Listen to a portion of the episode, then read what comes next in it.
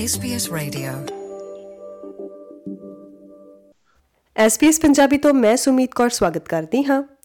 ਦੋਸਤੋ 1 ਜੁਲਾਈ ਤੋਂ ਆਸਟ੍ਰੇਲੀਅਨ ਵੀਜ਼ਿਆਂ ਵਿੱਚ ਅਹਿਮ ਤਬਦੀਲੀਆਂ ਲਾਗੂ ਹੋਈਆਂ ਨੇ। ਅੰਤਰਰਾਸ਼ਟਰੀ ਵਿਦਿਆਰਥੀਆਂ ਲਈ ਹੋਈਆਂ ਅਹਿਮ ਤਬਦੀਲੀਆਂ ਵਿੱਚ ਗ੍ਰੈਜੂਏਟਾਂ ਲਈ ਅਸਥਾਈ graduate visa subclass 485 post study work rights ਦਾ 2 ਸਾਲਾਂ ਲਈ ਵਿਸਥਾਰ ਹੋਇਆ ਹੈ। ਇਸ ਬਾਰੇ ਵਿਸਥਾਰ ਚ ਜਾਣਨ ਲਈ, ਇਸ ਬਾਰੇ ਡੂੰਘਾਈ ਚ ਜਾਣਨ ਲਈ ਅਸੀਂ ਸਿਡਨੀ ਤੋਂ ਅਲੀਜੈਂਸ ਮਾਈਗ੍ਰੇਸ਼ਨ ਕੰਸਲਟੈਂਸੀ ਤੋਂ ਪ੍ਰਭਜੋਤ ਕੌਰ ਹੋਰਾਂ ਨਾਲ ਸਾਂਝ ਪਾਈ ਹੈ। ਆਓ ਉਹਨਾਂ ਨਾਲ ਗੱਲਾਂ ਬਾਤਾਂ ਦਾ ਸਿਲਸਿਲਾ ਤੋਰਦੇ ਹਾਂ ਤੇ ਇਸ ਮੁੱਦੇ ਬਾਰੇ ਵਿਸਥਾਰ ਵਿੱਚ ਜਾਣਦੇ ਹਾਂ। ਜੀ ਆਇਆਂ ਨੂੰ ਪ੍ਰਭਜੋਤ। ਥੈਂਕ ਯੂ ਸੁਮੀਤ ਜੀ। ਥੈਂਕ ਯੂ ਸੋ ਮਚ ਤੇ ਜਿੰਨੇ ਵੀ ਲਿਸਨਰਸ ਨੇ, ਉਹਨਾਂ ਦਾ ਬਹੁਤ-ਬਹੁਤ ਧੰਨਵਾਦ। ਤੁਸੀਂ ਮੈਨੂੰ ਅੱਜ ਰਾਬਤਾ ਕੀਤਾ ਤੇ ਆਪਾਂ ਇਹ ਡਿਸਕਸ਼ਨ ਨੂੰ ਅੱਗੇ ਤੋਰਨ ਲੱਗਿਆ ਤੇ ਬਹੁਤ ਇੰਪੋਰਟੈਂਟ ਜਿਹੜੀ ਇਨਫੋਰਮੇਸ਼ਨ ਹੈ ਜਾਂ ਤੁਹਾਨੂੰ ਪਤਾ ਜਿਵੇਂ ਫਾਈਨੈਂਸ਼ੀਅਲ ਈਅਰ ਸ਼ੁਰੂ ਹੁੰਦਾ ਹੈ ਤੇ ਕਿੰਨੇ ਚੇਂजेस ਡਿਪਾਰਟਮੈਂਟ ਅਨਾਉਂਸ ਕਰਦੀ ਹੈ ਤੇ ਉਹੀ ਆਪਾਂ ਅੱਜ ਡਿਸਕਸ ਕਰਨਾ ਹੈ। ਜੀ ਪ੍ਰਭਜੋਤ ਥੋੜਾ ਵਿਸਥਾਰ ਵਿੱਚ ਦੱਸੋ ਸਪੈਸ਼ਲੀ ਜਿਹੜਾ 485 ਵੀਜ਼ਾ ਐਕਸਟੈਂਸ਼ਨ ਲਾਗੂ ਹੋਈ ਹੈ ਉਸ ਬਾਰੇ ਥੋੜਾ ਵਿਸਥਾਰ ਵਿੱਚ ਦੱਸੋ।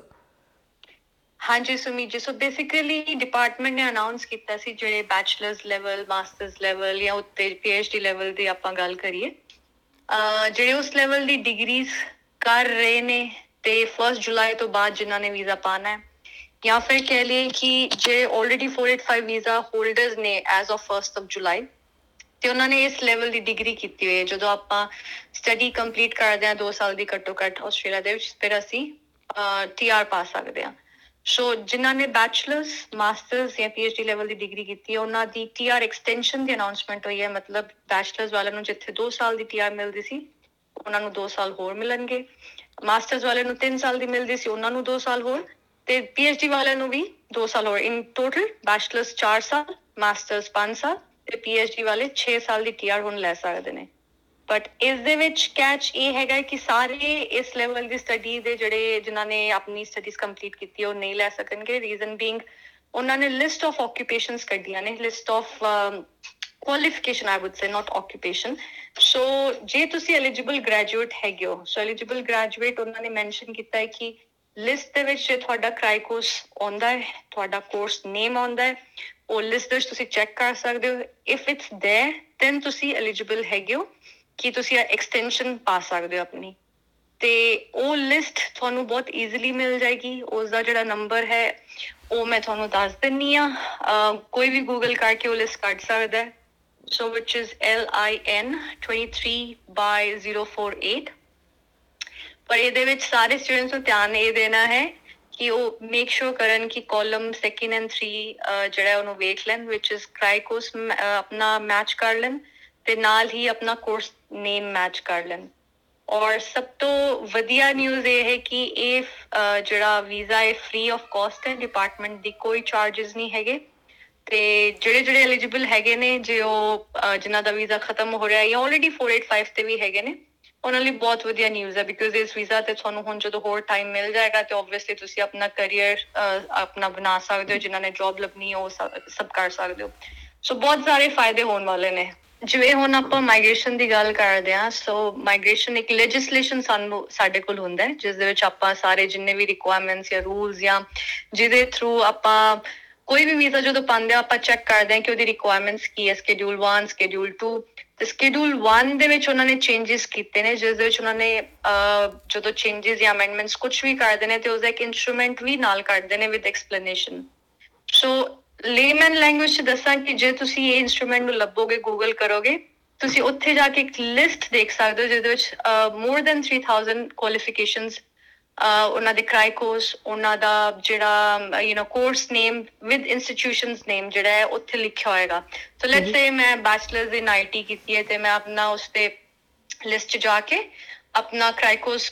ਜਿਹੜਾ ਟਾਈਪ ਕਰਕੇ ਸਰਚ ਕਰ ਸਕਦੀ ਹਾਂ if my CRICOS is there ਮੇਰਾ ਜਿਹੜਾ ਯੂ نو ਕੋਰਸ ਨੇਮ ਹੈ ਇਫ that is there ਤੇ ਮੈਂ ਈਮੀ ਅਕਾਊਂਟ ਤੇ ਜਾ ਕੇ ਆਪਣੀ ਐਕਸਟੈਂਸ਼ਨ ਲੌਂਚ ਕਰ ਸਕਦੀ ਹਾਂ। ਈਮੀ ਅਕਾਊਂਟ ਤੇ ਵੀ ਤੁਹਾਨੂੰ ਬਹੁਤ ਸਾਰੇ ਆਪਸ਼ਨਸ ਮਿਲਣਗੇ ਕਿ ਤੁਸੀਂ ਪੋਸਟ ਸਟੱਡੀ ਸਟਰੀਮ ਪਾਣਾ ਹੈ ਜਾਂ ਗ੍ਰੈਜੂਏਟ ਸਟਰੀਮ ਵੀਜ਼ਾ ਪਾਣਾ ਹੈ ਜਾਂ ਤੁਸੀਂ ਰਿਪਲੇਸਮੈਂਟ ਪਾ ਰਹੇ ਹੋ। ਤੁਸੀਂ ਐਕਸਟੈਂਸ਼ਨ ਅਪਲਾਈ ਕਰਨੀ ਹੈ ਬੇਸਿਕਲੀ ਸੋ ਐਕਸਟੈਂਸ਼ਨ ਦਾ ਤੁਸੀਂ ਕਾਲਮ ਜਦੋਂ ਚੂਜ਼ ਕਰੋਗੇ, ਉੱਥੇ ਜਾ ਕੇ ਐਂਡ ਦੈਨ ਉੱਥੇ ਡ੍ਰੌਪ ਡਾਊਨ ਆ ਜਾਏਗਾ ਕਿ ਹਾਂ ਵੀ ਤੁਸੀਂ ਐਕਸਟੈਂਸ਼ਨ ਪਾ ਰਹੇ ਹੋ ਤੇ ਨੀਚੇ ਇੱਕ ਹੋਰ ਕਾਲਮ ਆਏਗਾ ਕਿ ਵੀ ਤੁਸੀਂ ਆਪਣਾ ਲਿਸਟ ਆਫ ਕੋਰਸਸ ਇਸ ਚੂਜ਼ ਕਰੋ ਕ੍ਰਾਈਕੋਸ ਕਿ ਕਿਹੜਾ ਕ੍ਰਾਈਕੋਸ ਤੁਹਾਡਾ ਜਿਹੜਾ ਹੈਗਾ ਤੁਸੀਂ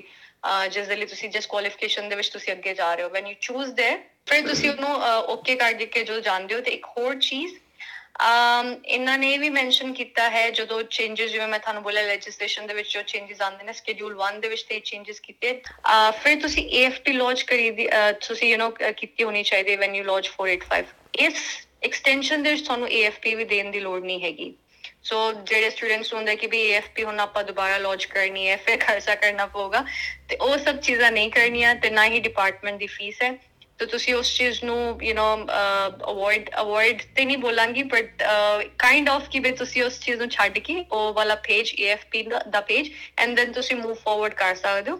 ਤੇ ਆਪਣੇ ਡਾਕੂਮੈਂਟਸ ਜਿਹੜੇ ਰਿਕੁਆਇਰਡ ਡਾਕੂਮੈਂਟਸ ਉਹਨੂੰ ਅਪਲੋਡ ਕਰਕੇ ਤੇ ਸਬਮਿਟ ਕਰ ਸਕਦੇ ਹੋ ਆਪਣਾ ਇਮੀ ਦੇ ਵਿੱਚ ਅਕਾਊਂਟ ਦੇ ਵਿੱਚ ਆਪਣੀ ਐਪਲੀਕੇਸ਼ਨ ਜੀ ਪ੍ਰਭਜੋਤ ਕਈ ਸਟੂਡੈਂਟਸ ਕੰਪਲੇਂਟ ਕਰ ਰਹੇ ਨੇ ਕਿ ਐਕਸਟੈਂਸ਼ਨ ਲਈ ਦਿੱਤੇ ਗਏ ਸਾਰੇ ਮਾਪਦੰਡਾਂ ਦੇ ਨਾਲ ਯੋਗ ਹੋਣ ਦੇ ਬਾਵਜੂਦ ਕਈਆਂ ਨੂੰ ਇੱਕ ਵਾਰਨਿੰਗ ਪ੍ਰਾਪਤ ਹੋ ਰਹੀ ਹੈ। ਉਸ ਬਾਰੇ ਕੁਝ ਦੱਸ ਸਕਦੇ ਹੋ? ਹਾਂਜੀ, ਉਹ ਐਕਚੁਅਲੀ ਕੀ ਹੈ, ਜਦੋਂ ਤੁਸੀਂ ਈਮੇਲ ਅਕਾਊਂਟ ਤੇ ਜਾਂਦੇ ਹੋ, ਜਦੋਂ ਤੁਸੀਂ ਆਪਣੀ ਐਪਲੀਕੇਸ਼ਨ ਸਟਾਰਟ ਕਰਦੇ ਹੋ, ਉਹ ਹੁਣ ਜਿਵੇਂ ਤੁਹਾਨੂੰ ਪਤਾ ਹੈ, ਜਦੋਂ ਵੀ ਕੋਈ ਚੇਂਜਸ ਆਉਂਦੇ ਨੇ, ਉਸ ਹਿਸਾਬ ਨਾਲ ਜਦੋਂ ਈਮੇਲ ਅਕਾਊਂਟ ਦੇ ਵਿੱਚ ਜਾਂ ਜਿਹੜਾ ਇਹਨਾਂ ਦਾ ਸਿਸਟਮ ਹੈ ਟੈਕਨੀਕਲ ਸਪੋਰਟ ਟੀਮ ਉਹ ਲਾਈਕ ਹੌਲੀ ਹੌਲੀ ਹੌਲੀ ਹੌਲੀ ਚੇਂਜਸ ਲਿਆਉਂਦੀ ਹੈ। ਤੇ ਅਜੇ ਉਸ ਦੇ ਵਿੱਚ ਬਹੁਤ ਸਾਰੀ ਚੇਂਜਸ ਉਹਨਾਂ ਨੇ ਕਰਨੀਆਂ ਨੇ। ਅਜੇ ਤੇ ਤੁਸੀਂ ਜਦੋਂ ਫਰਸਟ ਪੇਜ ਤੇ ਵੀ ਜਾਓਗੇ, ਉੱਥੇ ਵੀ ਕੋਈ ਇਹੋ ਜਿਹੇ ਯੂ نو ਟੈਕਨੀਕਲ ਐਰਰਸ ਨੇ ਜੋ ਉਹਨਾਂ ਨੂੰ ਕਰੈਕਟ ਕਰਨਾ ਹੈ ਸੋ ਆਈ ਥਿੰਕ ਉਹ 2-4 ਦਿਨਾਂ 'ਚ ਠੀਕ ਹੋ ਜਾਏਗਾ ਇਹ ਐਰਰ ਬੇਸਿਕਲੀ ਆਟੋਮੇਟਿਡ ਜਿਹੜਾ ਤੁਸੀਂ ਨਾ ਆਟੋਮੈਟਿਕਲੀ ਜਨਰੇਟ ਹੁੰਦਾ ਜਿਹੜਾ ਐਰਰ ਉਹ ਸਭ ਨੂੰ ਹੀ ਆ ਰਿਹਾ ਹੈ ਕੋਈ ਘਬਰਾਉਣ ਦੀ ਗੱਲ ਨਹੀਂ ਹੈ ਕਿ ਬਈ ਮੈਨੂੰ ਇਹ ਐਰਰ ਆ ਰਿਹਾ ਤੇ ਮੈਂ ਨਹੀਂ ਅੱਗੇ ਯੂ نو ਨੈਕਸਟ ਪੇਜ ਨਹੀਂ ਜਾ ਸਕਦਾ ਜਾਂ ਜਾ ਸਕਦੀ ਜਾਂ ਮੈਂ ਲਾਂਚ ਨਹੀਂ ਕਰ ਸਕਦੀ ਸੋ ਉਹਨੂੰ ਇਗਨੋਰ ਕਰਦੇ ਤੁਸੀਂ ਅੱਗੇ ਯੂ نو ਪ੍ਰੋਸੀਡ ਕਰ ਸਕਦੇ ਹੋ ਉਹ ਸਭ ਨੂੰ ਹੀ ਐਰਰ ਸ਼ੋ ਹੋ ਰਿਹਾ ਹੈ ਕਿ ਐਕਚੁਅਲੀ ਉਹ ਕਹਿੰਦਾ ਹੈ ਕਿ ਵੀ ਤੁਸੀਂ double basically double check ਕਰਨ ਦਾ ਇੱਕ ਵਾਰਨਿੰਗ ਹੈ ਕਿ you may not be qualifying for this you know extension so ਇਸੇ ਲਈ ਇੱਕ ਤਰ੍ਹਾਂ ਦਾ ਯੂ نو ਤੁਹਾਨੂੰ ਵੀ ਤੁਸੀਂ ਡਬਲ ਚੈੱਕ ਕਰ ਲਓ ਕਲਾਇੰਟਸ ਵਾਸਤੇ ਜਾਂ ਯੂ نو ਜਿਹੜੇ ਸਟੂਡੈਂਟਸ ਹੈਗੇ ਨੇ ਕਿ ਵੀ ਮੇਕ ਸ਼ੋਰ ਕਰੋ ਕਿ ਤੁਸੀਂ ਕੁਆਲੀਫਾਈ ਕਰ ਦਿਓ ਤਾਂ ਹੀ ਅੱਗੇ ਪ੍ਰੋਸੀਡ ਕਰਿਓ। ਜੀ ਤੇ ਜਾਂਦੇ ਜਾਂਦੇ ਕੋਈ ਹੋਰ ਖਾਸ ਜਾਣਕਾਰੀ ਜੋ ਤੁਸੀਂ ਸਾਂਝੀ ਕਰਨਾ ਚਾਹੁੰਦੇ ਹੋਵੋ? ਹਾਂਜੀ ਇੱਕ ਹੋਰ ਜਿਵੇਂ ਮੈਂ ਹਮੇਸ਼ਾ ਦੱਸਦੀ ਆ ਕਿ ਵੀ ਯੂ نو ਜਦੋਂ ਵੀ ਚੇਂਜਸ ਆਉਂਦੇ ਨੇ ਮੋਸਟਲੀ ਤੇ ਚੇਂਜਸ ਆਪਾਂ ਪਹਿਲਾਂ ਤੁਸੀਂ ਦੱਸਿਆ ਵੀ ਸੀ ਕਿ ਡਿਸਕਸ ਹੋ ਚੁੱਕੀਆਂ ਨੇ। ਲੇਕਿਨ ਇੱਕ ਜਿਹੜੀ ਪਿੱਛੇ ਜੇ ਅਨਾਉਂਸਮੈਂਟ ਹੋਈ ਸੀ ਮਿਟ ਦੀ ਜਿਹੜੀ ਗੱਲ ਕੀਤੀ ਸੀ EMPLOYER ਸਪਾਂਸਰ ਵੀਜ਼ਾਸ ਦੇ ਵਿੱਚ ਕਿ ਵੀ ਘੱਟੋ ਘੱਟ 70000 ਤੁਹਾਡੀ ਸੈਲਰੀ ਜਿਹੜਾ EMPLOYER ਨੇ ਤੁਹਾਨੂੰ ਆਫਰ ਕਰਨੀ ਕਰਨੀ ਹੈ ਬਹੁਤ ਸਾਰੇ ਯੂ نو ਜਿਹੜੇ ਕਲਾਇੰਟਸ ਜਾਂ ਜਿਹੜੇ ਸਟੂਡੈਂਟਸ ਜਾਂ ਜਿਹੜੇ ਯੂ نو 485 ਵੀਜ਼ਾ ਹੋਲਡਰਸ ਜਿਹੜੇ ਸੋਚ ਰਹੇ ਸੀ ਕਿ ਆਪਾਂ 191 ਪਾਣਾ ਹੈ। ਸੋ 191 ਵੀਜ਼ਾ ਉਹੀ ਪਾ ਸਕਦੇ ਨੇ ਜੋ 491 ਹੋਲਡ ਕਰਦੇ ਹੋ ਜਾਂ 491 494 ਹੋਲਡ ਕਰਦੇ ਹੋ ਹੁਣ ਇਹ ਕੁਐਸਚਨ ਸੀ ਸਭ ਦੇ ਦਿਲ ਦੇ ਵਿੱਚ, ਦਿਮਾਗ ਦੇ ਵਿੱਚ ਕਿ ਬਈ 191 ਦੇ ਵਿੱਚ ਵੀ ਇਹੋ ਜੀ ਕੋਈ ਰਿਕੁਆਇਰਮੈਂਟ ਤੇ ਨਹੀਂ ਹੈਗੀ। ਸੋ ਉਹ ਕਲੈਰੀਫਿਕੇਸ਼ਨ ਡਿਪਾਰਟਮੈਂਟ ਨੇ ਦਿੱਤੀ ਹੈ। ਤੁਹਾਨੂੰ ਕੋਈ ਮਿਨੀਮਮ ਰਿਕੁਆਇਰਮੈਂਟ ਯੂ نو ਜਿਹੜੀ ਇਨਕਮ ਦੀ ਹੈਗੀ ਉਹ ਮੀਟ ਨਹੀਂ ਕਰਨੀ। ਤੇ ਸਭ ਤੋਂ ਜ਼ਿਆਦਾ ਉਹਨਾਂ ਨੂੰ ਇਹ ਡਰ ਸੀ ਕਿ ਜੇ 70000 ਦੀ ਉਹਨਾਂ ਨੇ ਰਿਕੁਆਇਰਮੈਂਟ ਰੱਖਤੀ ਤੇ ਬਿਕਾਜ਼ ਤੁਹਾਨੂੰ ਪਤਾ ਹੈ ਰੀਜਨਲ ਦੇ ਵਿੱਚ ਥੋੜਾ ਜਿਹਾ ਯੂ نو ਔਖਾ ਹੋ ਜਾਂਦਾ ਹੈ ਸਾਰੇ ਬੱਚਿਆਂ ਨੂੰ ਜਾਂ ਜਿਹੜੇ ਵੀ ਹੈਗੇ ਨੇ 491 ਵੀਜ਼ਾ ਹੋਲਡਰਸ ਕਿ ਇੰਨਾ ਉਹ ਨਹੀਂ ਇਨਕਮ ਜਨਰੇਟ ਕਰ ਸਕਦੇ ਆ ਉਹਨਾਂ ਨੂੰ ਐਡੀ ਅੱਛੀ ਜੌਬਸ ਨਹੀਂ ਮਿਲਦੀਆਂ ਕਿ ਜਿੱਥੇ ਉਹ 70000 ਲੈ ਸਕਣ ਸੋ ਉਹ ਡਿਪਾਰਟਮੈਂਟ ਨੇ ਬਹੁਤ ਵਧੀਆ ਕਲੈਰੀਫਿਕੇਸ਼ਨ ਦਿੱਤੀ ਹੈ ਤੇ ਉਹਨਾਂ ਨੇ ਕਿਹਾ ਕਿ there is no minimum you know salary requirement ਤੁਸੀਂ 191 ਜਦੋਂ ਤੁਸੀਂ 3 ਫਾਈਨੈਂਸ਼ੀਅਲ ਈਅਰ ਦੇ ਡਾਕੂਮੈਂਟ ਸਬਮਿਟ ਕਰ ਦਿਓ। 3 ਸਾਲ ਤੁਸੀਂ 491 ਦੇ ਉੱਤੇ ਰਹਿ ਚੁੱਕੇ ਹੋ then you are eligible to launch 191 visa which is a very good news ਜੀ। ਪ੍ਰਭਜੋਤ ਗੱਲਬਾਤ ਕਰਨ ਲਈ ਤੇ ਜਾਣਕਾਰੀ ਸਾਂਝੀ ਕਰਨ ਲਈ ਤੁਹਾਡਾ ਬਹੁਤ-ਬਹੁਤ ਸ਼ੁਕਰੀਆ। Thank you so much Sumit ਤੇ ਸਾਰਿਆਂ ਦਾ ਬਹੁਤ-ਬਹੁਤ ਧੰਨਵਾਦ। ਤੇ ਆਉਣ ਵਾਲੇ ਜਿਹੜੇ ਵੀ ਵਧੀਆ ਅੱਗੇ